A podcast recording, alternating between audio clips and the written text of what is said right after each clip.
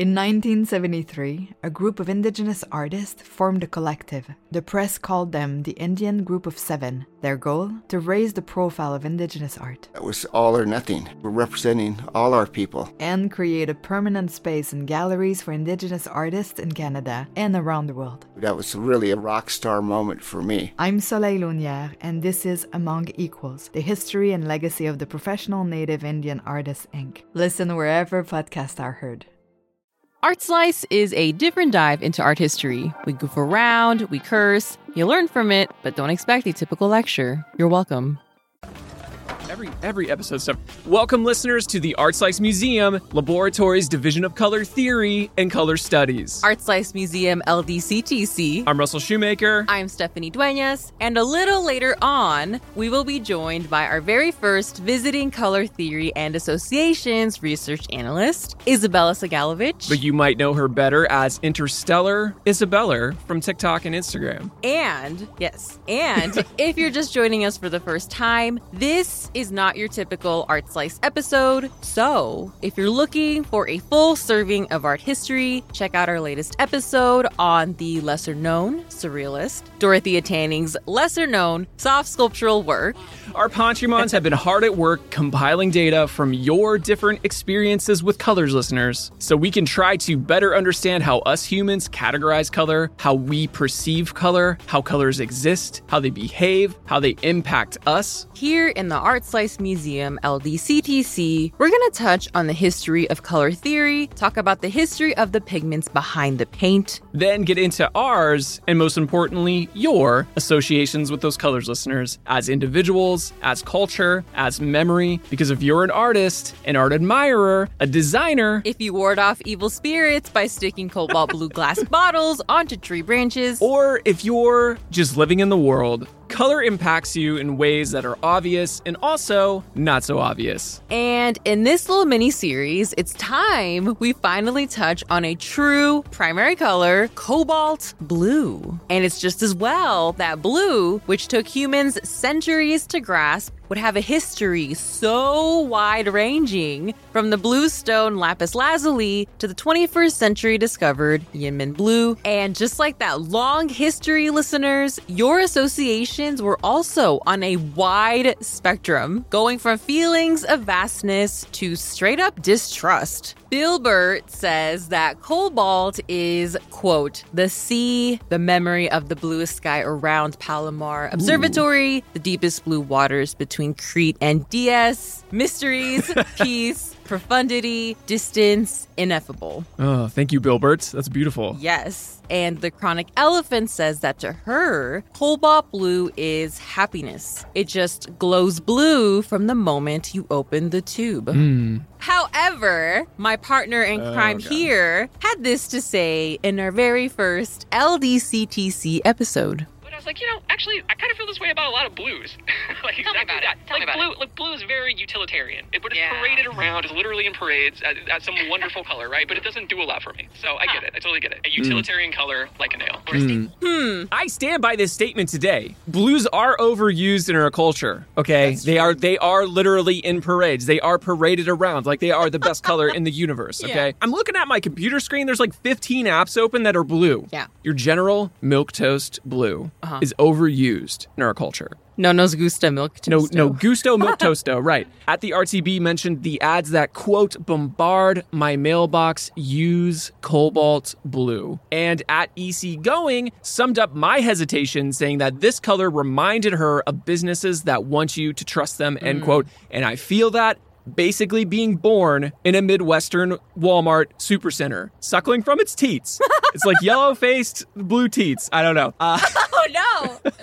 Oh, no. That's no, where no. I was born and raised. Blue just, it has this uh, like uniquely American cultural stink to it. That is really hard for me to shake. Yeah, I think you're on to something. I think you're on to mm. something. Um, I actually struggle with it too. I also think it's because we don't see this bright of a blue in nature. The cultural stink aside, mm-hmm. if I'm just tunnel vision, I think it's a beautiful, complicated color. I right. think I think it's beautiful. It is. It is entrancing. Yeah. And you do need time to digest it. So let's go ahead and digest this color.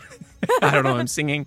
Let's get into it. As a reminder, you can find all of the images we are about to discuss on our website at artslicepod.com. You can find some of the images on our Instagram page, I guess, at artslicepod. And if you're feeling frisky, you can follow us on Tumblr, on TikTok, all at artslicepod. But before we dive in, listener Christine mentioned Yves Klein's hmm. lifelong investigation of blue, and we think it's the perfect quote to send us off on our journey. Quote Blue has no dimensions.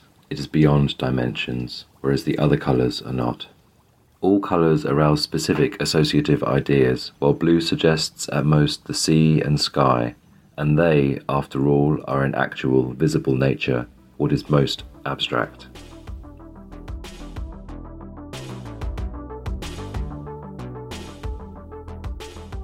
Chips! Chips! The overhead projector!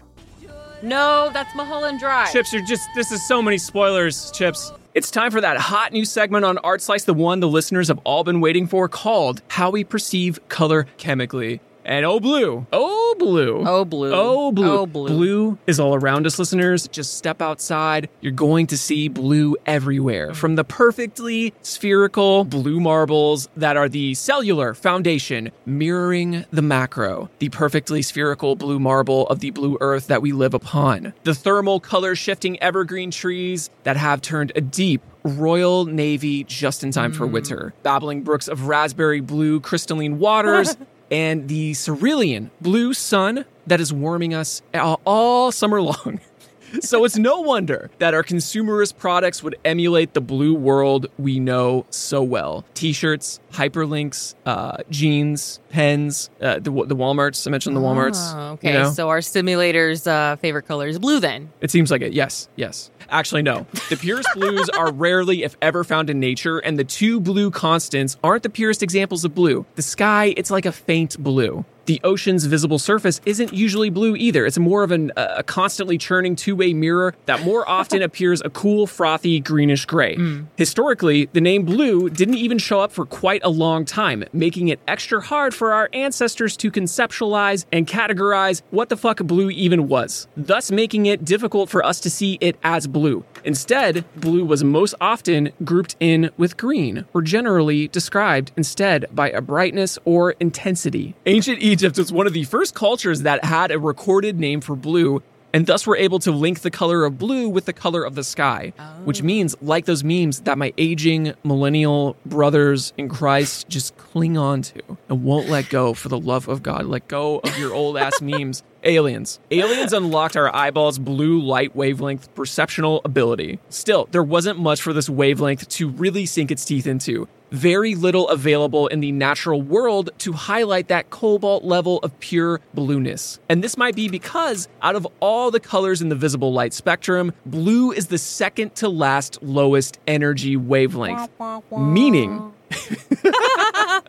Anyway, it's why we have a faint blue sky. The scattered sky air molecules are literally trying to finish blue's slow ass sentences while red just zooms on by, zooms on by, and violet sleeps in. That sounds nice. You would say that, wouldn't you? Yeah, Early- er- the early bird gets the the early, the early bird just gets up early. It doesn't really matter. Patron, the Viridian Killer, thank you VK, echoed the elusivity and the mysteriousity of naturally occurring bright blues, specifically related to the flowers in her garden. Quote Delphinium and lobelias are just a complete mystery, and I am mesmerized by their beauty. The actual hue of blue changes from cobalt blue to a warm violet blue, depending on the lighting angle and the amount of light hitting them. So, in my head, I am trying to figure out what these flowers are doing, and then it clicks. This color is not real. My brain is clearly trying to make up for something my eyes are not picking up. This flower is working under the polarized color spectrum, and I will never know this flower's true color.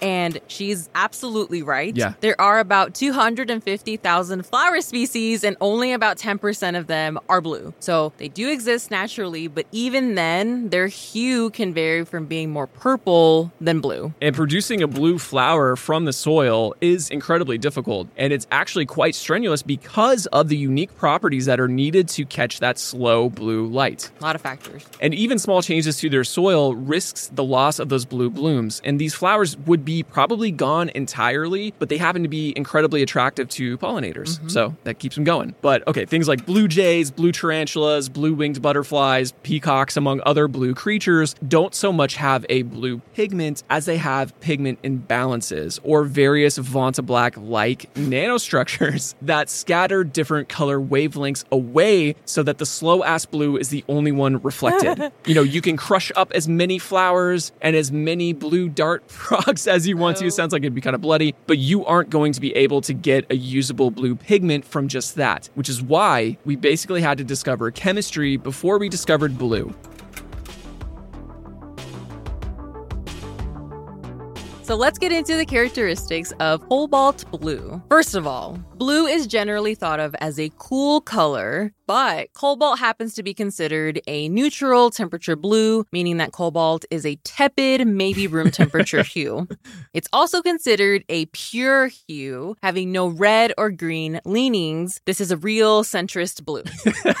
uh, Stephanie, just remember the famous words of Bishop Desmond Blue Blue. If you are neutral in situations of blue injustice, you have chosen the side of the green oppressor or the red oppressor, whatever's there, actually. Insert oppressing Insert color the here. impressive color. Impressive? Oppressive, color.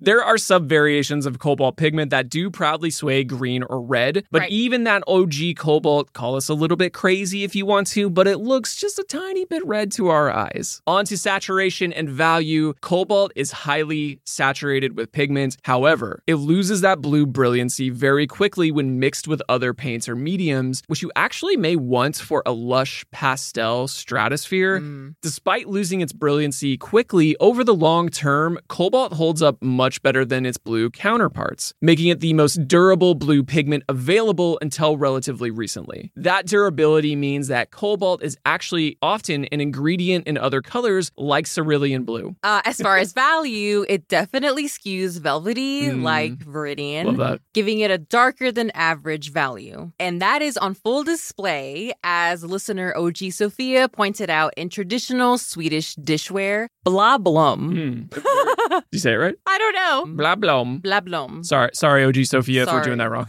Uh, which that was totally influenced by Chinese porcelain. I mean, I, I'm very familiar with the later Dutch knockoffs that my, my Oma had. You might be referring to Delftware. Delftware, okay. Uh, the original Chinese porcelain work, though, had that one of a kind, like caked on smalt firing technique that Mhm. left both deeply opaque and semi transparent ornate brush marks that had kind of like the brilliancy of an unpolished jewel. You know what I'm saying? yeah, sounds I guess a gem. now, on to if this color appears organic or synthetic to our eyes. My ojos read it as synthetic, okay. uh, but you do see it in the deepest parts of the ocean as you're flying above them. Yeah, yeah, yeah. I mean, like magenta, this one tricks me too. So my knee jerk reaction is to call it an electric organic. Ooh. Yeah. Uh, Love I, that. I, be honest, mostly because it was the color of my favorite childhood toy, the part biological uh, clone of Godzilla. It's part crystalline, part clone, part doom deity, Space Godzilla. And had electric rays. So, That sounds awesome. so electric organic. Okay. That's cute. Anyway. I love all right, it. Yeah. Okay. All right, digitally speaking. Digital. Digitally speaking. Website. Website hex codes, mass printed, mass colored LED lights all seem to understand where this color is on the spectrum. Mm. But, like our friend Viridian Green, in our opinion, equality is just lost in translation. Right. However, this digital or mass produced cobalt managed to seep into our childhoods in its pixelated, plastic, or sugar saturated states. Ah. Right. So you have your cobalt blue Game Boy Advances, your Sonic the Hedgehogs, and your blue raspberry, which, if you happen to be a student of Mr. Lepke, this is for you. Blue raspberry as a flavor is an abomination. Um, regrettably, I mentioned Love, my love, disgust. love Louvre. Louvre? Louvre, what? Um, to my students, and they now Show bug me, me, with delicious blue raspberry About it. gifts. including leaving blue raspberry Yummy, yummy, things mommy. from time. Yummy, yummy, Time. mommy.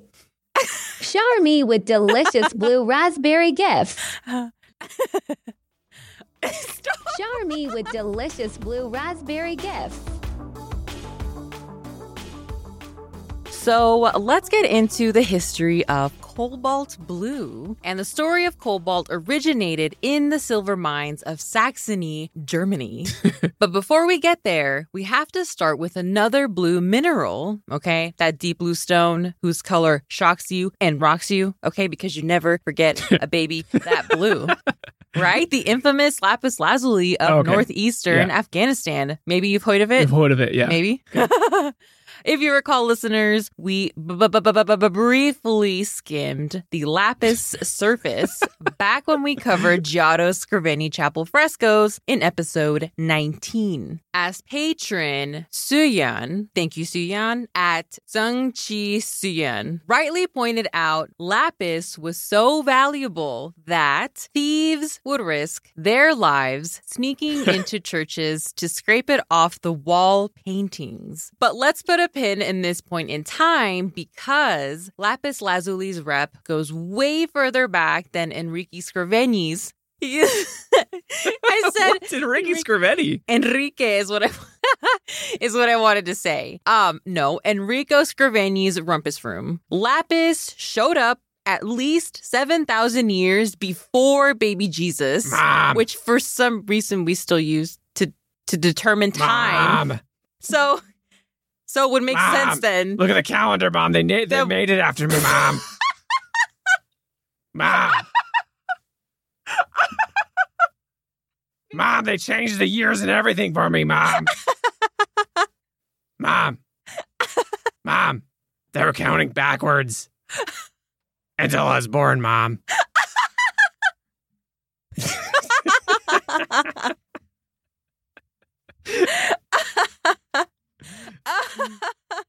it would make sense then that we would see lapis lazuli appear in many ancient languages, right? Mhm. Lapis is Latin for stone. Okay. Lazuli is from the Latin word lazulum, which comes from the Arabic lazaward, is from Persian lajivard, which ultimately comes from Sanskrit, a word I cannot pronounce, uh, meaning sky or heaven. Mm. So, according to these ancient languages, this blue rock is a stone from the sky or a stone from heaven. Okay. One culture in particular, because there were many. Aliens. What?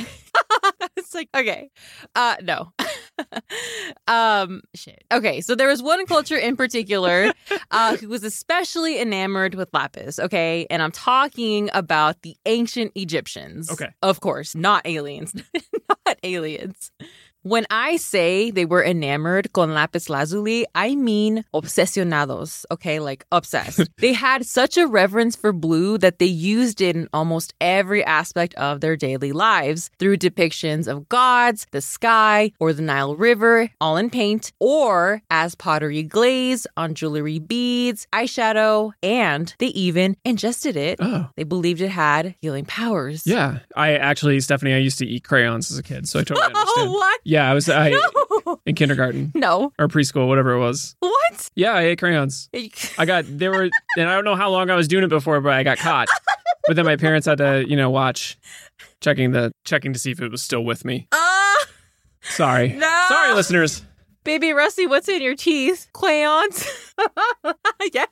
Oh, I am still learning about you. Yeah. Love that. In real time, listeners, in real time. In real time. So, not like the time that you ate crayons. Okay. The Egyptians were highly sophisticated. I'm just saying I'm highly sophisticated like the Egyptians. That's no, all. I'm sure they had some kind of capsule pill situation, like uh, that was not wax wrapped in pla- wrapped in paper. I guess wax wrapped in wax paper. I hope I take the paper off. What's the difference? Anyway, You're not supposed to put it in your mouth. Okay. Uh, so anyway, at some point around 2200 BC, the ancient Egyptians' lapis supply was cut off. Devastating. Devastating. They were like, "Hey, we're the fucking. Egyptians. we're the fucking Egyptians." Okay, just we blue don't- spittle.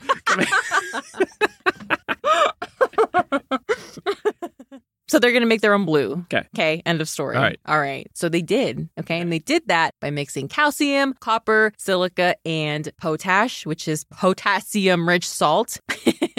so they effectively created the first synthetic pigment ever, ever. And they called it What was that, Stephanie? You give that you word a there? go at home, listeners. I R Y T. That word. Okay. It literally meant artificial lapis lazuli. Okay. At some point, the Egyptians got their hands on some cobalt, uh, probably definitely from aliens or potentially Syria, and they started to produce cobalt blue glass ingots. And we don't know if this is directly a result of the Egyptian trade, but it's around this time that we start to see an increase in blue colored crafts in places like Persia and China. Eventually, the Romans colonized Egypt, as we all know, but they were so wine day drunk that they misplaced their secret recipes for blue.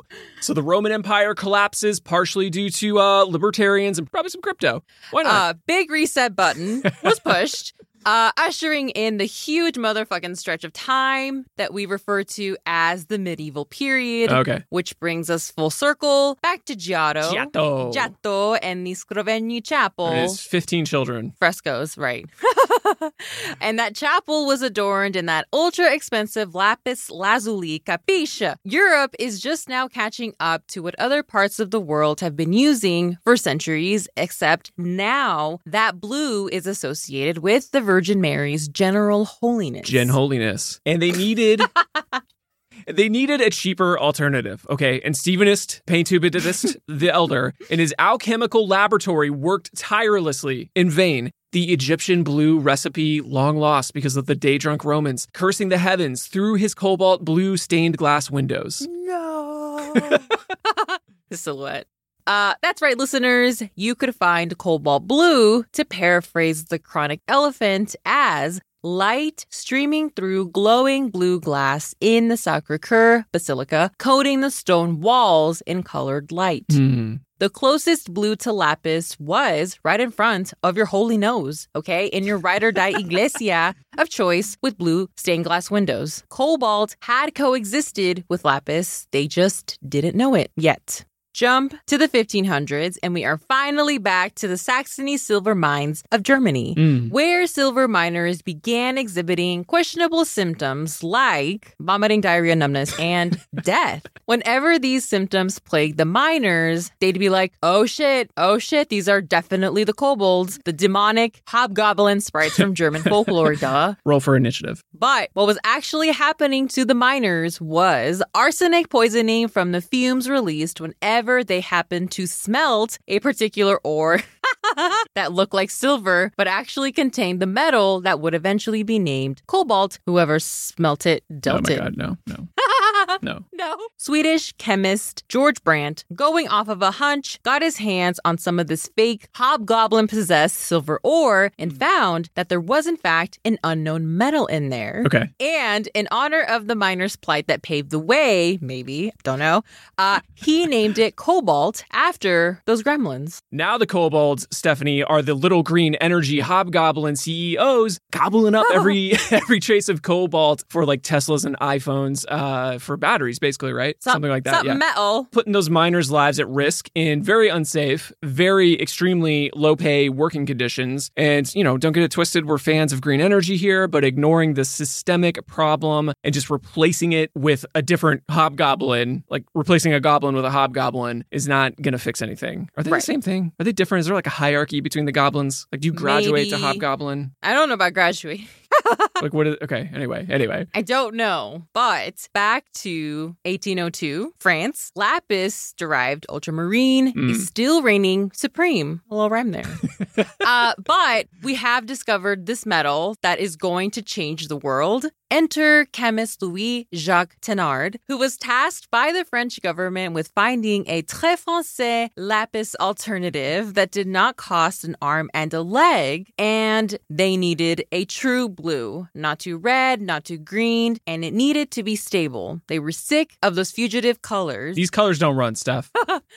Uh, so then Louis proceeded to cobalt blue himself away. And he did that by discovering the perfect combo a mixture of cobalt phosphate or arsenate with alumina, then roasting it at a high temperature, resulting in synthetic fine deep blue, Ah, aka a cobalt blue. finally got, oh my God, that was a We're journey. finally here. That was a journey. Yes. And it was still expensive. It was expensive. Wow. Where did that but not a lapis expensive. And like you all mentioned, listeners, for the next century, artists would use it in their works. From the famous romantic works like Liberty Leading the People to realists like Edouard Manet, Monet, Matisse, and of course, the most famous post impressionist, Vincent van Gogh, who wrote a lot, but especially of his love for color. Quote I am crazy about two colors, carmine and cobalt. Cobalt is a divine color, and there's nothing so beautiful for creating atmosphere. End quote. While cobalt has been the go to true blue for artists for well over 100 years now, the kobolds have a new challenger, a oh. truer, bluer Okay. blue. In 2009, Yinmin Blue, I think I'm saying that right, I don't know, aka Oregon Blue, was accidentally discovered while developing materials for electronics. And it is, at this moment, the bluest blue mm-hmm. on Earth. Yes. Can you believe that? It is also chemically stable. These colors don't run, okay? It's not going to go fugitive on you. And best of all, you can eat it. Yay. It is FDA approved for eating, fulfilling the Egyptians' dreams. Yay. Okay? My snack won't run We're away. Your blue uh, dun- Dunkaroos. Being that this is a, a true cool blue, it also has the ability to reflect infrared radiation, making it very likely that we will be seeing a lot of this cobalt uh, sibling in the future.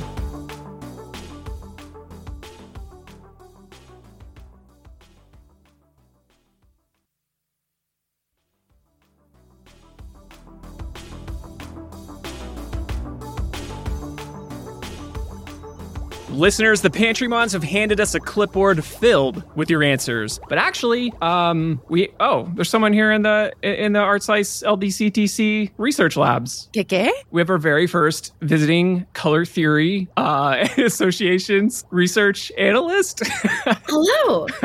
I came up with that Yes. title. in, in a blue lab coat. Oh, yeah. This is my favorite color Yeah. in the blue lab coat. I hope that, and I have determined that because I am a color scientist, this will not affect the colors that are around me. That's Yes. totally fine. Um, yeah, it's very safe and it keeps us safe too. Oh, that's And great. Safety first. Love it. Yeah. It- Wait, did you say it's what? Detachable? It's fashionable. Oh. and yeah. that's like a And you secret powers. Your Yeah. cat in a little cat lab coat as well. So that's good. That's very I- safe.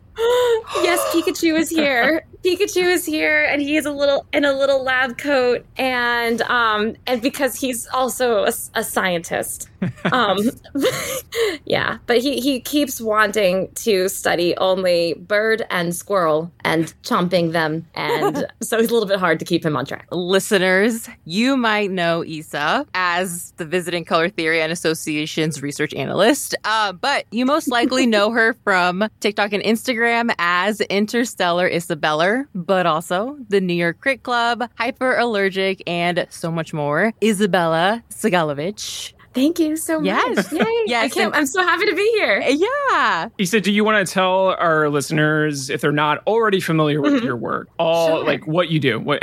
Yeah, so uh, at this time, I'm currently wearing a bunch of different hats as professor and video maker, uh, general hater, all of that.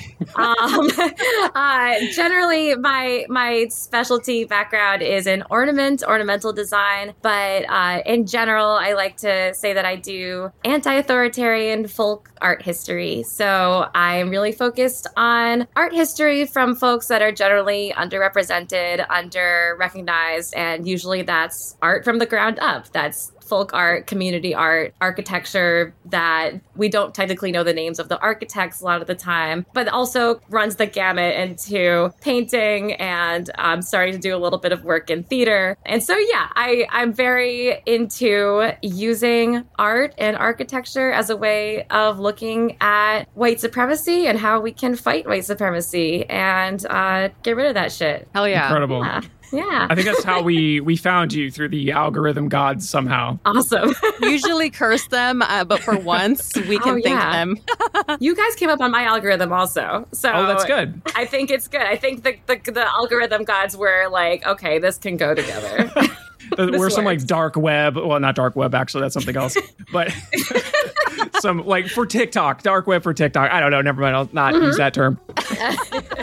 Question number one What are your immediate thoughts when you look at cobalt blue? Cobalt blue has this dreaminess to it. As patron St. Andrew, thank you, St. Andrew, at AL Rustic Wear says it's, quote, peaceful, placid, warmly sweet, like candy for the eyes. And listener at Dogwood Finch said, quote, When I look at cobalt blue, it's like I'm flying into the endless. It's almost as if I have vertigo, like I'm falling and falling and falling into the color, end quote. I'm trying to like figure out what is it about cobalt that, or like blue, that color of blue that makes people think of it being endless. And I think obviously, like my first thought is it's like the sky. Like the sky Mhm. feels like it's Mhm. endless, and so that reminds you of the sky. Um, but right before we hopped on, I looked up Yves Klein because I realized that he like uses a lot of blue, and that's our only the co- blue, which really looks like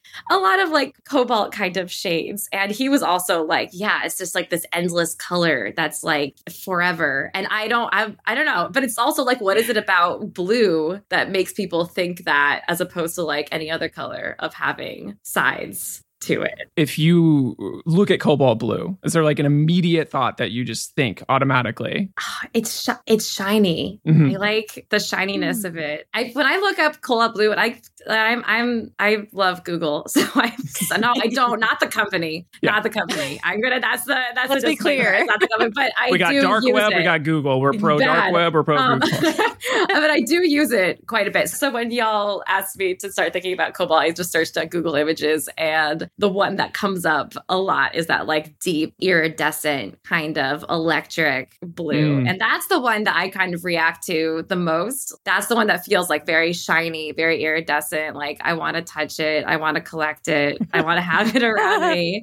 Um, I love shiny things, so that's what it makes me. It, that's what it looks like to me. the like Yeah. stone sort of look of cobalt where it's got that like glossy patina. Yeah, no, definitely. Yeah. I love it like straight out of the tube. Like straight out of a tube of oil paint. It's so beautiful. Oh my definitely, gosh, yeah. definitely, definitely. Yeah. Ugh. Well, for me, No. it's digital. Oh, I'm sorry, I cut you Ooh, off. no, no, no, no. Go ahead. Go ahead. Coming in with my digital, no Do shiny it. here. What's the digital? Yes. Yes. Um, mine actually stems from childhood. So I used to play Ecco the Dolphin with my brothers in the 90s. Um, And we would play in their room. It was small, kind of cramped, but I remember the blue glow like shining on our faces, on our hands, on our arms, and even the popcorn ceiling. so then, like, it created like a lunar surface, kind of like it cast like long shadows as if you were looking at a lunar surface. I would imagine. Obviously, I've never done that. Um, it's it's kind of a sad game to me. I have like mixed feelings about it. Have you heard of Ecco the Dolphin? No. No. He loses his pod. Well, at least the version I played. He loses his pod, and so he's searching for it. That's like the whole game. And he's fighting danger. And then there's like this really emotional soundtrack playing in the background. It's like new new wavy or new agey. Yeah, it's new Okay. agey and like Yeah. Different haircuts, I guess. yeah. so different. Yeah. Anyway, the young artist in me was really drawn to the gradient cobalt. It's digital, but it's like endless still somehow. And it's standing in for the depth and the distance of the ocean, which was mesmerizing, but also terrifying. Like it's sublime, but I Mm. didn't know what to do with that as a child. Mm. Sublime. Kind of Yeah. sad too, right? Like it's. I mean, it lost its pod. Lost his pod, and no thanks to me, he never found it. I was stuck on the same level. So, I was stuck at the same level and I was just bouncing around like, sorry, Ecco, it's just you and me in this digital death. That's where we're Oh at. my goodness. Oh man. That makes me think of like digital blue and like cyberpunk, kind of like the Oh, okay. cyberpunk aesthetic. Oh, like right. that bright kind of neon dark blue. Like I feel like it's always like the blue and then the pink. Mhm. Coming soon is my partner's really great excerpt from his dissertation on uh, cyberpunk aesthetics. No, cy- not the exciting, but cyberpunk neoliberalism. Okay. Um, Oh, and wow. why this the cyberpunk genre kind of led to people being comfortable with neoliberalism. And a couple weeks ago, somebody did a column about how the cyberpunk video game is making people come, or like the gig economy led to the Mhm. cyberpunk video game. Um, so it's starting to all come together. It's a Oh little bit, conf- gosh. it's wild. It's wild, but like it's very like the kind of it's like like it almost creeps me out of it because I I can totally feel myself being like enraptured by the cyberpunk aesthetic. Like it looks very cool. And I'm like, ooh, I want I like I love that, but and I love that blue. It's it's kind of mesmerizing. Yeah, it really is. No, that's so funny because like when I look at cyberpunk, well, I don't know, maybe it's just the movies I'm watching, but it Yeah. always feels like capitalism has gone like way too fucking far, and Yeah. you're just trying to like live within these really constrained social restrictions because of uh, a grab for the only usable land left or something. I don't know. So it's funny. I would be. I would love to read that though. I'm, I'm Oh my gosh, about it. it's it's really good. It's one of those things where it's like capitalism's gone way too far, but it's kind of like the effect of Mad Men, where it's like, oh, these are like bad people that I'm supposed to not like, but then you get wrapped up in the aesthetic of it, and Oh, like, okay. and so I think that's what happens to a lot of people. Like they go like, ooh, this is maybe kind of fun. Anyway, I that's one of my many tangents on cyberpunk neoliberalism. Um, but I I love planting the idea in people's heads because they're like, oh my gosh, what is that? And I'm like, Ben, can we release the PDF yet? He's like, it's not finished. Um, because he doesn't say that, but it's like a mad scientist. Like it's not perfect yet. It's never He's got like the cyberpunk hair. It's like sticking Yeah. straight up. Yeah. oh my gosh, I'm sorry, Ben. The blue of the look screen is like. Yeah. Um no it's really fun. We're both like very analog. So Mhm. it's hard sometimes i get into like these terrible deep dives where i'm like yeah everything technological is bad and like everything reels on the earth. And he's like isabella no. No that's that's not i don't think that was the lesson here. Yeah. I'm really glad that I'm not the only one that goes into those dark pits of despair because Stephanie's usually the one that's like pulling me out of them. We can't go down Oh, together. yeah. One of us has to uh, keep our feet planted. Okay. oh yeah A lot of our listeners also felt like blue extends to personality traits. Finn at Finley Meadow says that it reminds her of loud people that wear loud clothes. That when you're around them, the feeling of everything swallowing you whole consumes you until you're drowning in it. and at Spicy Witch Soup thinks differently and finds it to be a very relatable color, like a quote, not so easy to understand character who makes you put your guard down so you can put yourself in the shoes of someone you otherwise wouldn't. End quote. Yeah. In my family growing up, we all had not, it wasn't strict, but it was like expected. Not, okay, not expected, but we all had color themes and like Mhm. color schemes that my mother determined that was like the best for us. Okay. What, you know, that what we should wear. So my sister we- is supposed to wear jewel tones. My older sister, she's a summer, she wears jewel tones. My younger sister is the fall. She's supposed to wear olives and greens. My dad is also a fall. He's supposed to wear uh, what my mom calls puke green. My My, mom, yeah, it's great. And actually, and he does look great in puke green. Um, and then my mom is my mom is a winter, so she wears also jewel tones. This is also her definition of all of these things. She'll wear blue, and that looks really good. I'm supposed to be a spring. I'm supposed to wear pale pink all the time Okay. um, which I do like from time to time, but was not into wearing it all the time. Like that's my first thought. It's like people associated with colors. That was we had these like assigned roles of like these are the colors you're going to wear. is this like a book? Like, how do you assign this? is, it just like this a my feeling? this is real life. Okay. This is real. this is my No, child. like, it- oh no.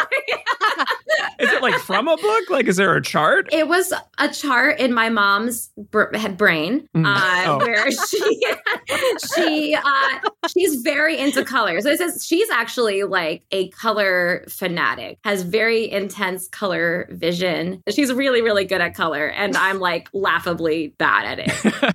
Um, but she had like a very special blue also that she would like to paint many many rooms of our house, which looked kind of like gray. So it's a little bit lighter than cobalt, so Oh. it's not exactly on theme, but it was like a like a sky gray blue. Mm. But my mom would always like painting a room in the house was like a very, very big, very big project and very like big event because she would go back and forth like with the colors and then paint different swatches and see how, yeah, see how they look at different times of the day. And then then like go back and forth and then go and mix the paint and then go like get another specialty paint. So she does this. She has like a system Your mom where she is goes a to pro. Get out of her way. she's Get wild. out of her Oh, way. get out of Heidi's way. She is. She, she is gonna. fi- She's going. There's one particular navy blue called railings Hmm. that we um is navy blue. It's really dark. Yeah, it's It from almost- Farrow and Ball, right? It's from Farrow and Ball. Do you kn- do you know? Oh my god. yeah. Oh my I gosh. railings. I have railings. Oh my Yeah, gosh. We have railings. it's a very special to her this is a very very very special color. And i am now like now whenever i see her and i see navy blue like really dark blue i say mom is this reelings is that reelings and every time it's like no it's not reelings that's not it railings is very you can unique. never tell railing it's very unique it's a very unique blue I'm gonna fail. I don't know where railings is in our house. Uh, yeah, no, Stephanie, what did I paint in railings? There's one thing I painted in railings in our house. Just one. Just one thing. Can I have a hint? Well, I can't. Okay, it's in a um, non-bedroom space. This is not good. Well, if I tell you what it is, you'll get it immediately. So I can't. Well, but like- that's that's because you're telling take a guess. me. Take a guess. One guess. Oh no. It's the kitchen window. Yeah, the kitchen window railings. That okay. First of all, that is shiny. That is shiny, and like the light is never great on that. Like, I just came home one day and the windowsill was a different color. I could have told you that was like kettle black. I had no idea that was railings. It's a very dark navy. Yeah. it's a yeah. very dark Also, it's a high gloss railing It is a high gloss. Yes. so that could throw it off. You are Ah, correct. okay. The All gloss right, could it's a it high off. glass. Well, I'm sure that Heidi would approve. Um, that she's going to be happy when I when I tell her that we have another railings fan.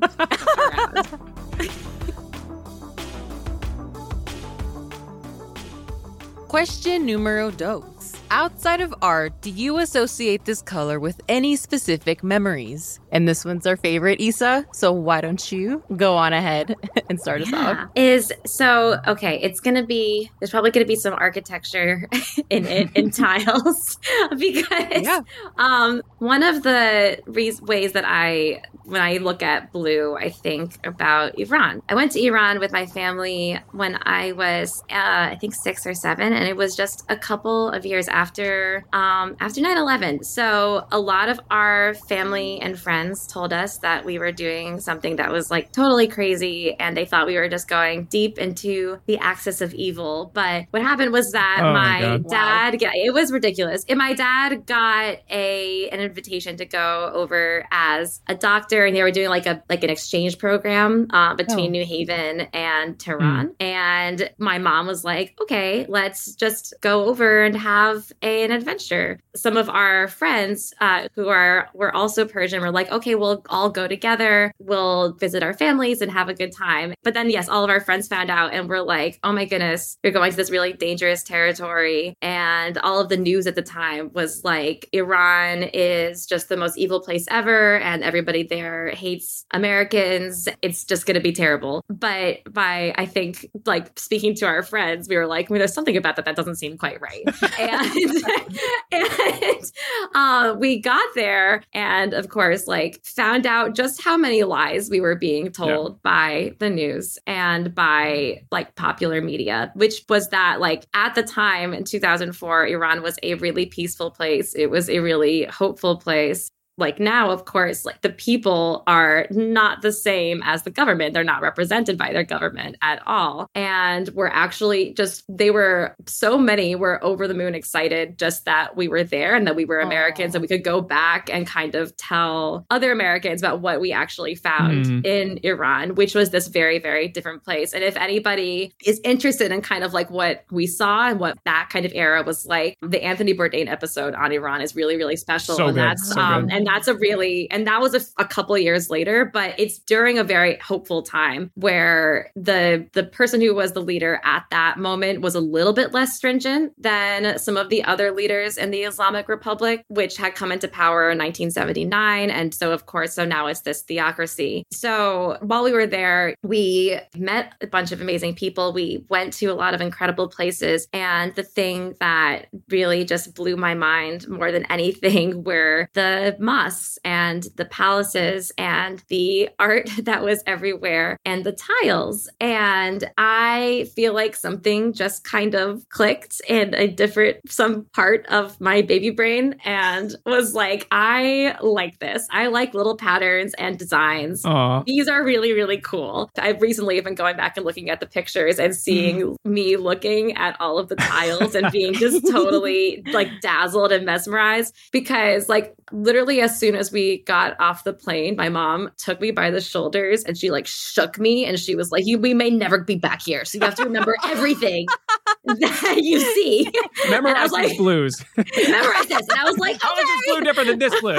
yes. I was like, okay, I'll, we'll do it. And it was pretty amazing. We went to the factories that tiles were created. We went and visited the artisans that were making tablecloths. We went to visit people that were making rugs, these like very ancient cities. We went to Persepolis, went to all these places. And it was really just something that I think about pretty much every day, wanting to go back and wanting to be there again. And we stayed friends with many of the people that we met and stayed friends with the friends that we went with for many years after that, going to weddings, going to uh, Thanksgivings together, New Year's, all of that kind of thing. Now it's been about like a month and a half that the revolution has been going on in Iran. And especially at the beginning, it was like a, it was very, very emotional and very difficult to concentrate on anything. But all I could think about was just what is what is happening over there and what's happening over there right right now. I mean, at this point, they've killed hundreds of innocent people, and most of them were children. Um, at a certain point, and I, I think this is probably unfortunately not that different now, but as of a few weeks ago, the average age of the people they were arresting was 15 years old. Jesus. So, like, most of these uh, protesters are really, really young. It was really disheartening for a while seeing American media once again misrepresent what was happening in Iran, misrepresent the people there, talking about it as these like aimless protesters that don't know what they want. They have no leadership, all this stuff. They absolutely do. They're, you know, this is this is an, an incredibly fiercely smart and thoughtful, and they're planning. They know exactly what they're doing. At this point, a lot of people are very hopeful, and I Mhm. think it's pretty likely that it's going to work. Like they're going to be able to instill ensconce their own government, and I I'm really hoping that I don't have false optimism there at this point. But so I'm I'm crossing crossing my fingers. Unfortunately, a lot of people have died along the way, and a lot of people um, have been hurt along the way. But at the end of the day, I'm just really hoping that finally it will be a free country, and that I just am like just praying that whatever government does come into effect is a just one and is a fair one. It, it really is a, a democracy there. But this is something that it's it's been really incredible to see just how many artists were stepping out and were speaking out about about everything and are at the forefront, risking their lives to post art that was breaking the rules of the of the regime as well Mhm. just in general, now today, my entire life is ornament, and my entire work is based on looking at art that exists under regimes and fights those regimes and how regimes suppress that art. And I usually look at it under the realm of white supremacy, but it's been really interesting to try and research a little bit what it looks like in different areas of the world. And it, it often occurs in a lot of the same ways. So the Iranian government not only suppresses, you know, people of Baha'i faith, Jewish people, suppresses anyone that's not Persian. So suppresses Mhm. Kurdish culture, suppresses all the other minorities. There's tons of minorities. Iran is such a diverse country, but it also, in, in its own way, suppresses Persian culture as well. So even though it's Persian centric, the Iranian government, in many ways, has created this aesthetic of Persian Islam that is very, very confining and leaves out a lot of Persian history, even Oh. after. And a lot of people say how it leaves out pretty much every, you know, it, it doesn't focus on all of the great things that happened before Islam comes to Iran, but it also suppresses a lot of that stuff that happens in Iran after Islam is there as well. So craftspeople don't really have the opportunity to create those kind of ornamental buildings in the way that they used to. But yeah, it's really, really fascinating the way that artists were able to subvert and kind of work around those rules. And at this point, they are often in a lot of ways just completely going beyond those rules and breaking them and, and doing whatever they want. And it's really, really beautiful. Yeah, that's that's something that um looking at looking at cobalt kind of makes me think about that sometimes. And cobalt's just one of the colors that is in Persian mosques uh, and palaces a lot in Iran and in the countries around Iran are blue because it's this very, very sacred color. And cobalt's one of the blues. There's also turquoise, and turquoise is really big, and other darker blues, lighter blues. From what I understand, it is seen as kind of representing the sky, representing this glittering, beautiful eternity. That's beautiful. That is, it's very, it's very beautiful. The word in um in Arabic for blue is azraq, which actually originally means glittering or gleaming. Ooh. There's a book by Idries Trevathan, apologies, I'm, I'm not sure how to pronounce his name, who wrote this book called Color and Light and Wonder in Islamic Art. What he says is that the vast expanse of tiles that decorate every surface of blue tiled mosques evoke blossoms and flowers strewn on dark blue meadows or even dark blue back background and inner field suggest the depths of a sky covered in stars. Thus, the design simultaneously evokes the flowers of paradise and the stars in the heavens, which is so That's I just think gorgeous. it's so beautiful. Yes. I love I love writing about color because it's just uh, Oh. I don't know it's just so like visceral and, and and visual visceral and visual. yes. You did a lot of great work on the protests as well as like highlighting some artists on hyperallergic. Mhm. It was really great to to see you do that, and it's great to see like f- like feel that passion too, even you know not being Yeah. there at the present day. We wish them the best. We pray for the best there. I mean, Mhm. geez, it'd be so so great to see people have their say. you sent us some photos of you as a little kid being in there. Yeah. In the alcove. It seemed like this overwhelming, beautiful, huge, just like it. gorgeous place. I didn't personally travel till I was much older, but I remember, and I don't know if you remember this, but like a light bulb clicked for me when Mm. I was finally in another, uh, like Southeast Asia, where it's very Mm. colorful, very beautiful. And it wasn't just colors, it was like textures, viscosities, Mm. like, and, and then the like weathering of those old ass colors, for lack of a Mhm. better word. Being able to wander through color that's not just Mm. on a wall in a stale museum or just on a TV screen it is amazing. So I don't know if you felt something like that, being able to experience it uh, firsthand. Oh, that's so beautiful. Like to co- wander through color. That makes that makes me so happy. I love that. Um I am very obsessed with the whole notion of chromophobia in kind of the opposite of that, like the chromo- chromophobia in the West. Uh uh like the the notion of super white, super brown, sad, the sad beigeification. I don't know if you've been watching Sad Beige,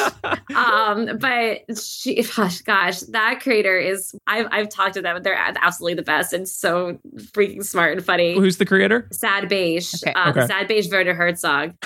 so yesterday was like posting this video about Michèle Lamy, who is this Oh yeah. uh French couture designer person who kind of rips off other cultures and then like makes them kind of beige. Uh, and it's like the, my my partner was like, it's like the sad beigeification of full culture, and I thought that was the funniest thing that I've ever heard. Yes. yes. so it's like sometimes sad beige, sometimes white cube kind of thing. I sometimes have a tough time because I will make videos kind of like shitting on white cube stuff, like white cube, like super wealthy homes or just like minimalist aesthetics in general Mhm. minimalist aesthetics that also include not having any color. And sometimes people are like, some of us just like that. And I'm like, that's that's great. That's very cool that you like it. My general what I my Sorry. my general yeah, it's and I I've seen I- I your get it comment so section.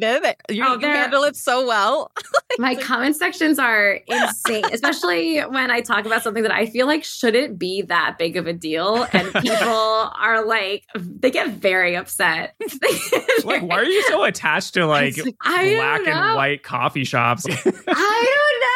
People people get very up in arms. They get very up, and I and so I try to like not. I used to be very combative, and now I'm like, I don't have energy for that. I don't have time for it. Oh I'd God. rather just like listen to people, listen to what they're saying, and try to like see where they're coming from, but also try to like guide them a little bit because a lot of people will think that I'm like trying to cancel something. Like, oh my God, it's so problematic. It's so racist. It's canceled. But I don't hate that aesthetic itself. It can be done very well. It is fine for some people. The problem is when it becomes ubiquitous. The problem Yeah. is when it becomes what everybody's expected to do. And then Mhm. you're like looked at like you're crazy if you want to paint your wall with lots of beautiful designs, which is what so many people did and still do in a lot of places, but are encouraged to not do that because it's not what is seen as like modern anymore. Mhm. This is something that my students brought up a lot in our first couple sessions of our interior design history class, which is that color has such an enormous impact on your emotion. Like what you said, like that experience of wonderment through color is something that we're depriving ourselves of when we stick ourselves in these blank white spaces. Or just like not liking the color. Like you can not Yeah. like the color too. Like you can feel Yeah. badly about it. Like that's, Yes. a, Oh, that's yeah. a feeling too. Like I enjoy that. Sorry, I didn't mean to interrupt. Oh no, for sure. For sure. I mean it's all of it's all theater. So you can have a good a good reaction to it, a bad reaction to it. I mean, I'm thinking like if you're just decorating your own space and your own moment or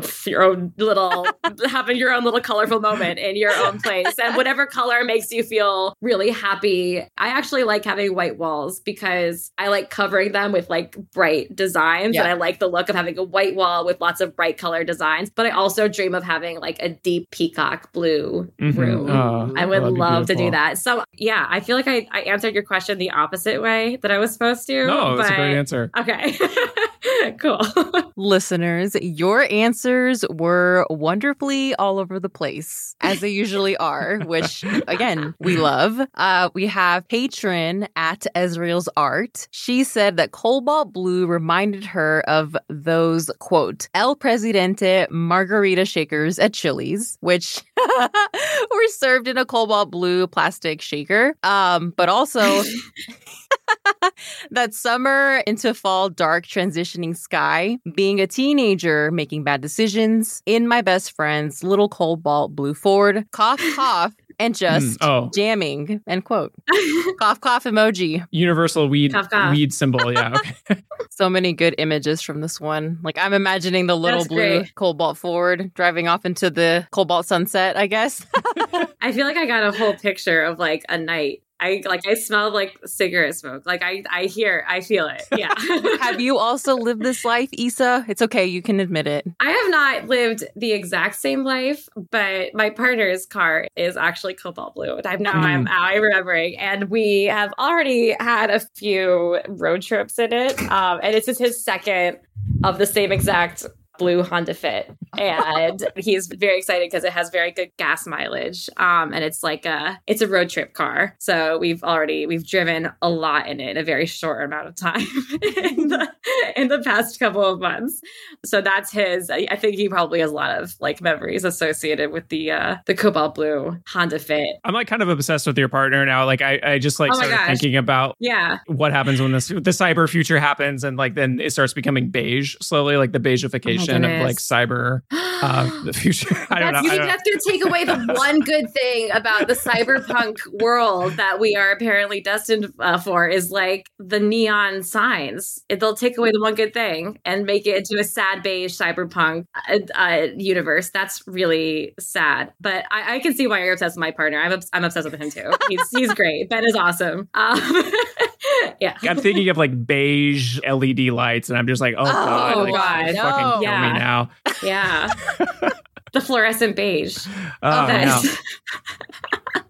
I'm a big believer, kind of like what Ezreal was saying, of, of like finding beauty with whatever you're immersed in. It can be Mm. hard if you're living in a, a very beige suburb, but it does make me wonder like what we have missed growing up in these hyper Protestant spaces. hmm So I used to live in China and I would go to like Hong Kong pretty frequently. I remember like just walking down those really cramped streets that are just super high and seeing all the, you know, neon signs and like them blurring in my mind into almost like patterns and ornament of their own. Mm. Oh yeah. maybe we don't get the cyberpunk future, like the bad cyberpunk future, but maybe we get some like neon mosques or something. Like maybe Oh, like that yeah. becomes something in the future. That'd be so good.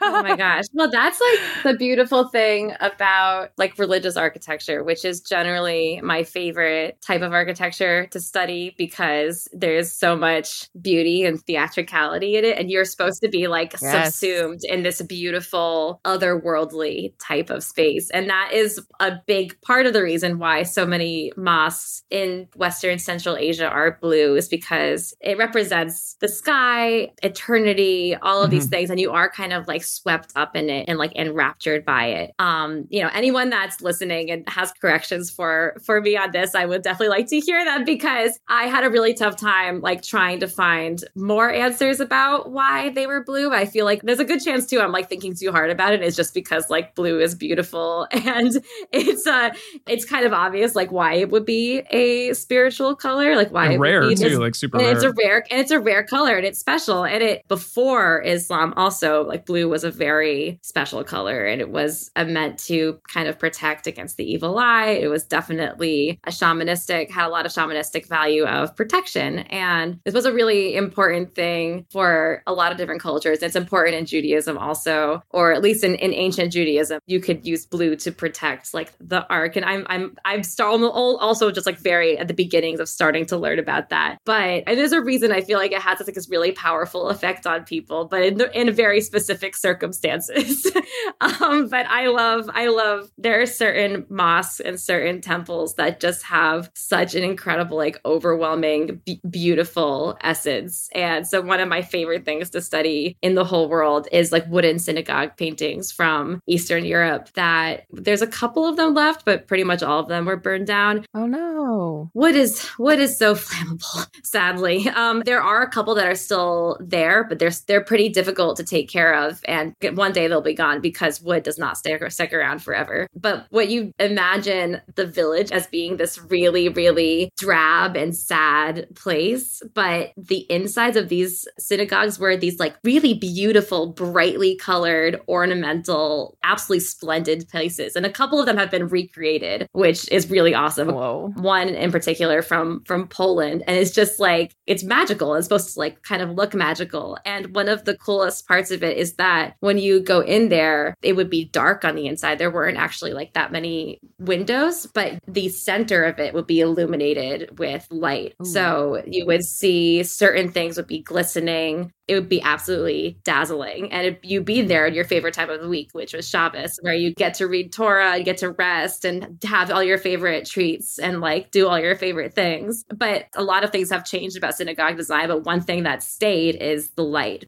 Now, in like contemporary synagogue design, light is incredibly, incredibly important. So, you want to create these like beautiful columns of light that illuminate certain parts and especially like illuminate the, the Torah ark Oh wow. and it's a it's a very like central kind of part tenant of of ritual Jewish architecture. And it's that physical part was lost and there's a lot of other regions there's cultural erasure in Jewish cultures, but that is one thing that that stayed with us. That's incredible. S- Definitely Yeah. send us like if you have uh, link or images so we can share it with our Oh, listeners. sure, sure, of course, of course. Yeah, um, yeah. Hey, Alma posted a picture of a Bukharian synagogue from Uzbekistan. I don't know where, but it was incredible. It's like this beautiful, like starry sky blue. Oh my thing. gosh. So I'll I'll find that and send it to you. That sounds yeah, so gorgeous. of course, of course. Going into this, I was not a big fan of blue used in architecture and stuff. I was like not Mhm. super fond of, but I've been coming around to it. I'm divorcing it from Facebook and like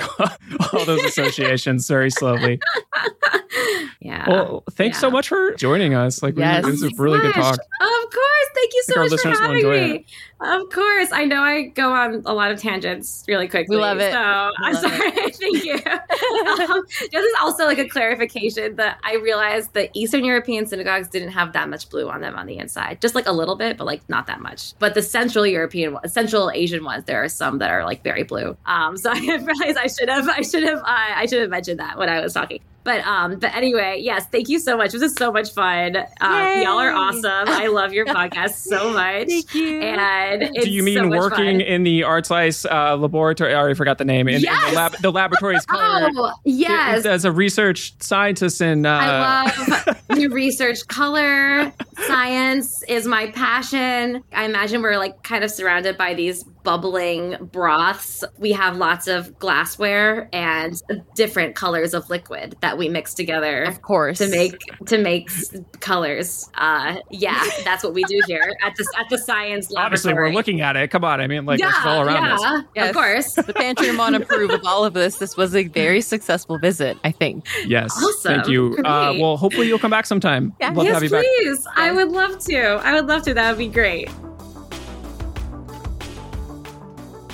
Question number three. When you reach for cobalt blue, why are you reaching for it? How does it show up in your artwork or design? Naturally following Isa's glittering, heavenly, immersive mosques and synagogues, Suyan didn't know she was reaching for cobalt blue, but fell under its deep spell.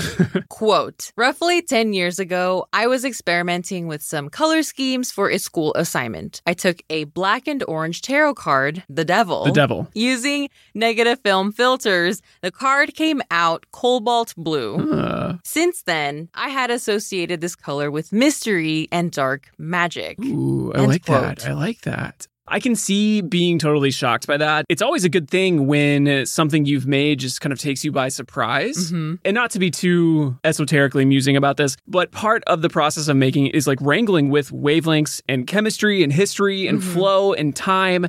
And it's just this gift that we're able to participate in art at all, but when it takes you by surprise, it can be it can be especially magical. The Art of Ryan says, quote, I'm currently using this color to try to capture that intense light that LED lights give off. And I don't know why, but when I reach for a real cobalt blue, it actually feels heavy. Mm. The color feels heavy and smooth on the palette knife and on the brush. Like the heaviness of your stomach after you've eaten some crayons. Oh my god. just kind of weighing you down. No, I mean, I, I like, I agree. There is a weight to this particular pigment. I vividly remember how both heavy and airy, uh, not my cobalt blue, but my cobalt violet paint tube was. I will never be, was gonna say, be able to afford that paint tube again. Ka-ching. But I, I yearn to hold that fantastic color in my hand. Williamsburg, if you, you know, we do have a PO box. Ahoy, hoy. Yeah, ahoy, hoy.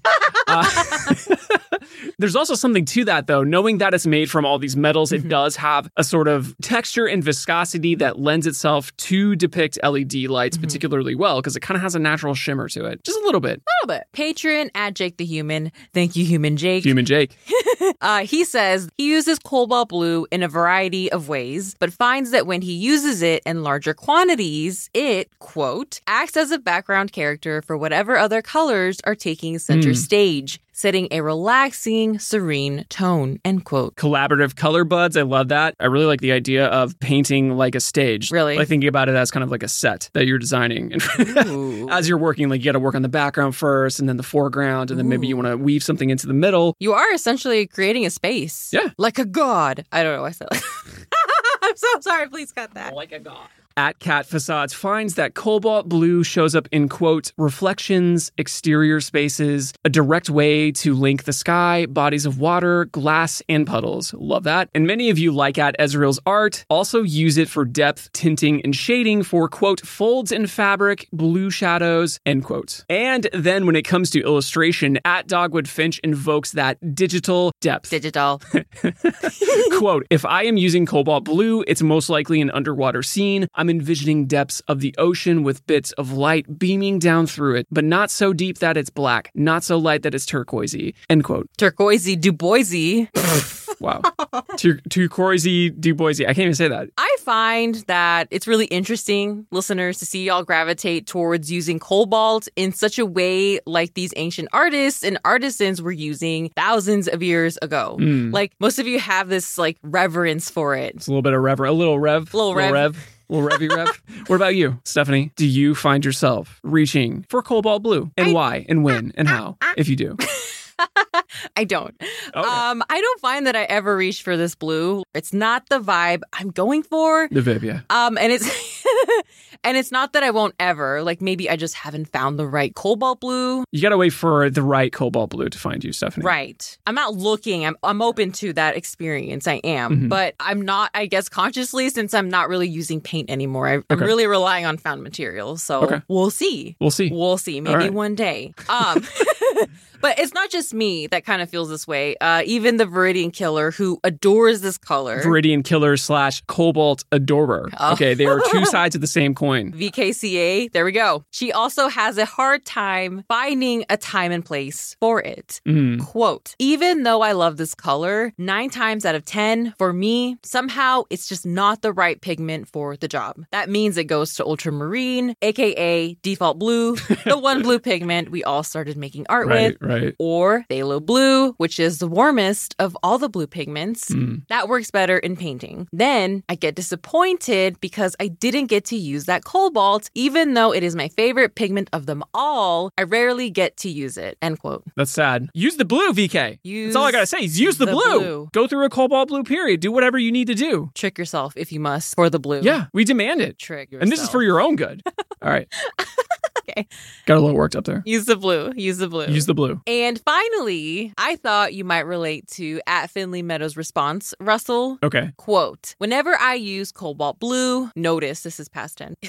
Used cobalt blue. Yes. It was usually when I really wanted to make the blue in a piece super obnoxious. Okay. I always hate using it straight out of the tube. I can only use it as glazes now when I need to bring a blue hue back to a subject. Okay, so some of Finley's responses. Mhm. I was like, this this person is my spirit animal. But Stephanie was like, you can't say that, Russell. That's weird. And then, but I'm like, that's stifling my creativity, Stephanie. So I'm going to say it anyway. Okay. So Finley, some of your responses, they feel like a, a spirit animal to me. I hope you don't take that the wrong way. Whatever wrong way you could interpret that as, Don't be- do it. Don't do it. but watch me take a hard blue turn now. Okay. I, I do find myself reaching for cobalt more than the other blues. I think when I use cobalt, there is a part of me that instinctually uses it in a very uh, non Mr. Blue Sky kind of way.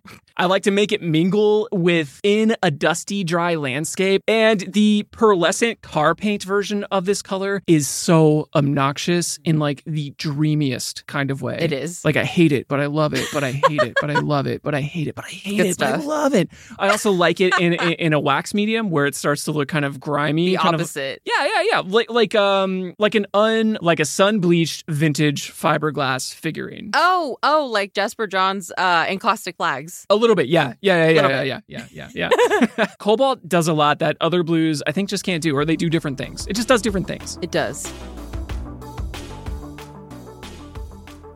Question number four Does cobalt blue remind you of any artworks, packaging, pop cultural items? Houses, architectures, parks. Yes, yes. I think we need to expand the range of this question because many of you mentioned the striking cobalt blue of Frida Kahlo's aptly named La Casa Azul, uh, which is now the Frida Kahlo Museum, which the museum confirms it is indeed cobalt blue paint. More more like uh th- thick balt stuff. Why? It's, it's, a, it's a very thick color. It's very, Okay. It's very dense. All right. And at Cat Facades brought up the tiles at Park Güell by architect Antoni Gaudí, Mm. which, yes, I love this answer. Uh, Antoni Gaudí was a Catalonian architect from the 19th century, which is a region in northeastern Spain. This park is full of like surreal, whimsical, otherworldly creatures, motifs, structures, like all made up of like ceramic and glass mosaics and it gives all the color and the textures. Like imagine a dragon fountain right? Or a blue and white checkered tiled tower. It's amazing. Like Yeah. it's amazing that this exists and that it was made in the 19th century. Like que? That wavering like tower with the blue and white porcelain checkers is amazing. I've only seen it in pictures, but I want to go. I want to go. let's go yeah, Got yeah. go I, gotta go, I want to go to Spain so bad. yeah Get all fat on tapas. but unbutton my shirt. Um, but speaking of blue Spaniards, many of you mentioned Pablo P's Blue Period, and Cobalt reminds me of these Murano glass sculptures by Egidio Costantini. They were made after Picasso figures, not from the Blue Period, um, but they were in cobalt blue glass. And they were on display at the Peggy Guggenheim collection in a window facing the canal. So you get the light from the sky shining on it, and you get the reflection from the water in the canal, and it's just like ah, chef's kiss. Just beautiful, gorgeous. it's Venice. What? I'm sorry. what? There is a, a comically large penis on a Where? winged Oh no! bear creature. No. Okay. Oh no! I didn't notice What are those? that. Ha- what are those half horse, half a centaur? centaur? Yeah, but do But centaurs it has wings? antennas, and it has antennas. Is that a Picasso piece? he's le- he's leading with his. Uh, he's got to have a lot. He's got to have really good blood flow because it it is the size of his torso. Okay, moving on. Before I noticed any of these things, immediately after noticing that the fact that they were blue and like, oh, then I noticed a glaring layer of dust Mm. on all 26 of them, all of them. Disgusting. The Yeah. child in me, who every Saturday had to wake up to mambo music and having to clean the house, was horrified. You're charging an arm and a leg to get into this place. The Yeah. least you can expect is a clean fucking sculpture. Hey, Stephanie, is that a bottle of Fabuloso, or are you just happy to see me? Oh my God. No. Because it's blue. Huh? Because it's blue. I, I got it. Okay. Very clear image. I will never look at Fabuloso the same way again. Thank you. I always associate blue, like the blue we actually see out in the world, not the Mm-hmm. lush cobalt straight out of the tube blue, with San Francisco. Okay. So when I lived in San Francisco, I had this shitbag deadhead landlord. Okay. just just so much suppressed rage behind that jolly Santa Claus facade. So I, I wanted to spend as little time there as humanly possible. And so I did a lot of exploring. And mm-hmm. on my walks, I would run into these little Richard Diebenkorn moments. Richard Diebenkorn grew up looking at artists like Van Gogh, Monet, Matisse, and these were all artists who used a lot of blue hues in their work. Like Monet's lily ponds, you can just get lost in how the color builds up through the layers, Yeah. which Diebenkorn was also doing. But here, they're muddier, they're dirtier, and they veer towards gray, Mm. which makes those rare moments of clean, crisp paint really leap out at you. Well, and like those artists, he was working uh, with time and space too, like collapsing spaces, flattened spaces, weird kind of jaunty spaces like Van Gogh. Mhm. He wasn't working from life directly, but in his own abstract way, he was kind of. Like imagine you're staring across the bay, looking at this concrete jungle just be enveloped in this heavy cobalt gray fog, but you're standing in the sunshine. So it's this stage right in front of you. Oh, that's beautiful. It is. Speaking of artists from the 60s, at Arlo of Arts is not from the 60s, or at least I don't think so. Um, but he is a big fan of Peter Marx, uh, both Marx? of whom we were, I say Marx? Das Psychedelical. but he is a big fan of Peter Max, who we were both unaware of, specifically his work, Face and Sunset, circa 1972, which has this bold and beautiful matte blue background. Mm. We actually spent a lot of time looking at his psychedelic illustrations from the 60s to 80s. First of all, a lot of cobalt blue siding. Yes. And we loved how he uses a lot of flat color, almost like he's using MS Paint fill buckets to color within the lines. And then there will be like a moment of almost like an ukiyo-e print style gradients. Yeah, and the lines are very Art Nouveau. Yes. So there's a lot going on in there. Yes, but also uh, a lot of painterliness. Yeah. It keeps your eye moving around the composition. That balance of simple and complex can be really hard to nail down. Yes, Yes. His work also kind of reminds me of Peter Chung, whose work looks like if Egon Schiele made anime, What? or even or even Tanadori Yoko. I hope I said that right. But much more chill. Like you like you picked out the uh, like you paid for the the good mushrooms.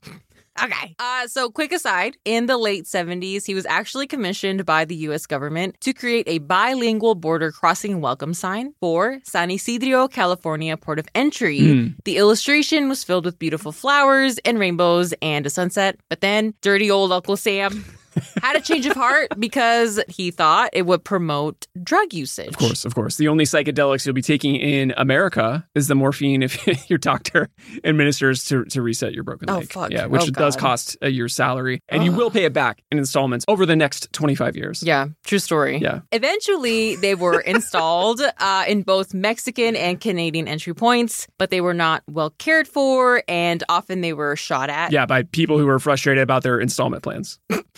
Okay. Cobalt also spanned a range of pop cultural references. Everything from the Blue Meanie, Cerulean Blue in The X Files, the Blue Power Ranger, Sophie from Howl's Moving Castle to Andres from Los Espookys. Los Espookys. It is his hair. It is his personality. It is his wallpaper. It is his inner demon. And it also shows up in a brainwashing scene as well. Spoilers, Anyway. spoilers. But yeah, I Oh, want to watch this. yeah. I want to watch this.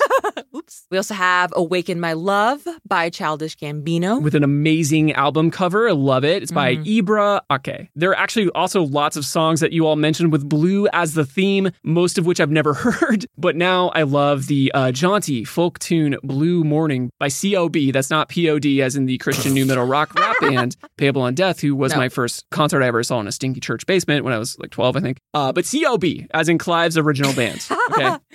Uh, at Theremin Poisoning mentioned Jack White's turn to blue. Okay. His blue period. He Right. has blue hair now, blue sets, blue smoke at his concerts, and actually, I'm getting I'm getting a little vib from like Mulholland Drive. Right, kind right. of those sets. I was a little worried no one would bring this up, but patron Dr. P is a doctor after our own hearts. Quote, it dawned on me that the Mulholland Drive blue is probably one of the raddest examples of blue in popular culture. It is both dangerous but calm. Is it fire? Is it coolness? Is it hell? Is it aliens? See, aliens again. The Club Silencio, oh my God. The Club Silencio scene in Mulholland Drive, it's so good. I don't want to spoil it, but it features this dazzling cobalt blue in what turns out to be the penultimate moment, but it's also like scattered throughout the whole film. If you have not watched Mulholland Drive, listeners, and you are also not prone to heart attacks from a That- jump this is very important, yes. It's very important. Yeah. Go watch it immediately following this episode. Where can you find it? I don't know, but I believe in you. A wink. a wink. A wink. Bonus round. A semi sentient orb of pure cobalt blue will carry out your bidding for one day only. Solo un día. What would you have the orb do? Bilbert says, bring a moment of calm appreciation for life to everyone. How can you be mad when you're staring at a, at a hovering, uh, semi sentient blue orb? I don't know. Stare at it, look at it. It's beautiful. I love it. I just you, imagine Bilbert. like the, the the blue orb just kind of lightly rippling. That is beautiful. The artsy bee says, See beyond the sky, connect with those I love who are no longer on this earth. So a conduit between time and space. I like that Mhm, too. Like that mhm. too. And life and death. Yeah. Well, time and space. That's time and space. Is it? Because you could be in a different time and space. You could be alive. Oh shit, you're right. Yeah. Ooh, blew your mind. Yeah, I can't I, wrap my bl- head. I blew your mind. Oh my god. At Extraordinary Terrestrial said, I would ride around on it and it would keep my time and appointments for me. Okay, yeah, I Hmm. would like to see uh, this person bouncing around on a giant blue orb. Excuse me, I'm late. I have an appointment. I imagine a saddle of some sort. A blue, yeah, why not? Why can't it form a saddle? Just hovering in the in the doctor's office, filling out paperwork. Keeping you company. On a big blue orb. it gets stressful out there, okay? Everyone's Like just kind of kind of like shoved it to the corner, like staying away from the blue orb. That is so Is this what she's here for? She's got a blue problem. St. Andrew says he would want it to glow ominously outside my window all night, bathing me in its hopefully not radioactive light. I find it a very calming color. I'd love to sleep to it. Love that. Love that Same. little blue orb singing singing uh Saint Saint Andrew some songs at night. It's cute. I like it. Okay, so Jay says if the orb was super big, I'd have it float through all of the tallest buildings around town so that they instantly get painted cobalt blue. Hmm. I, of course, would stand inside of one of those buildings and look out of a window while this happens so I know what it's like to be enveloped by cobalt blue. Or you could just enter Cobalt Blue's orb. You don't even have to sit inside of a building. Are you, oh, Jake, are you scared? Jake, human Jake, are you scared to be absorbed by the orb? Are you scared of the orb? Are you scared to be one with the orb? Are you scared of its touch? Okay. Well, you don't need to make it about that. You said be one with the orb. I guess you that want doesn't the, have to, to I guess- breathe the orb in, to ingest the cobalt orb into your lungs and breathe its cobalt orbness. okay, I guess it doesn't have to be that way. Um, Yeah. Okay, at Finley Meadows says she would want it to eat the people that think cobalt blue is their favorite color. Watch out for because Killer. It isn't, and get me sushi. Okay. I love it. It's a good thing that Viridian Killer has remained anonymous. Use the blue, VK. Use That's all I gotta say. is Use the, blue. Well, listeners, we hope you've enjoyed this fifth installment of this little color mini series within a podcast series. Once again, a huge thank you to Isabella Segalovich for joining us. Thank you, Isa. At Interstellar Isabella on TikTok and Instagram. She has fantastic articles on hyperallergic and honestly, just generally, just like in general, watch and read her shit. It's good stuff. You'll learn something. All colors arouse specific associative ideas. That was the voice of patron Ben C, who was under the weather, but still classed up this silly little art history podcast by lending us his voice. If you'd like to also class up this podcast for Art Slice LLC branded purposes, or watch our full convo with Isa, head on over to patreon.com slash artslicepod. There's also bonus episodes. There's a lot of other stuff. Generally, you will be a part of a very small but very excellent group of patrons that we love very much for helping us make this. And thanks to everyone for sharing your thoughts on Cobalt Blue. Um, you know, we loved reading all of your responses. There obviously were answers we just couldn't fit in. But for any uh, example that was image related, we will be posting that on Instagram in the coming weeks. Which brings us to the next winners of the Art Slice Museum Division of Color Theory and Color Studies raffles. Congratulations to St. Andrew, Ben C., and Ezreal for winning the color raffle submission of gold. That's gold, baby. It's gold. The survey will be up at artslicepod.com. If we've taken it down, you've missed your window. Thanks again to Rose of Loyalty Freak Music for letting us use the song I Need to Do It to Be Alive by Soft and Furious from the album Diving in the Self, which is one of hundreds of incredible songs they've made. You can pick it up for Name Your Own Price on Bandcamp. It's a great album all around. Or you can just go ahead and support Rose's mission to create queer, free music against capitalism and fascism on Patreon we really appreciate their work because honestly, like Art Slice would not be the same without having music in it. Definitely not. So we will see you next time, listeners. Still don't We- have a sign off. Yep. UH8HHH. I'm Blue Abu DD. Da B-A D-D da B-A da. I'm Blue. Stephanie is waving goodbye Bye. from her blue house with a blue window. Blue bye.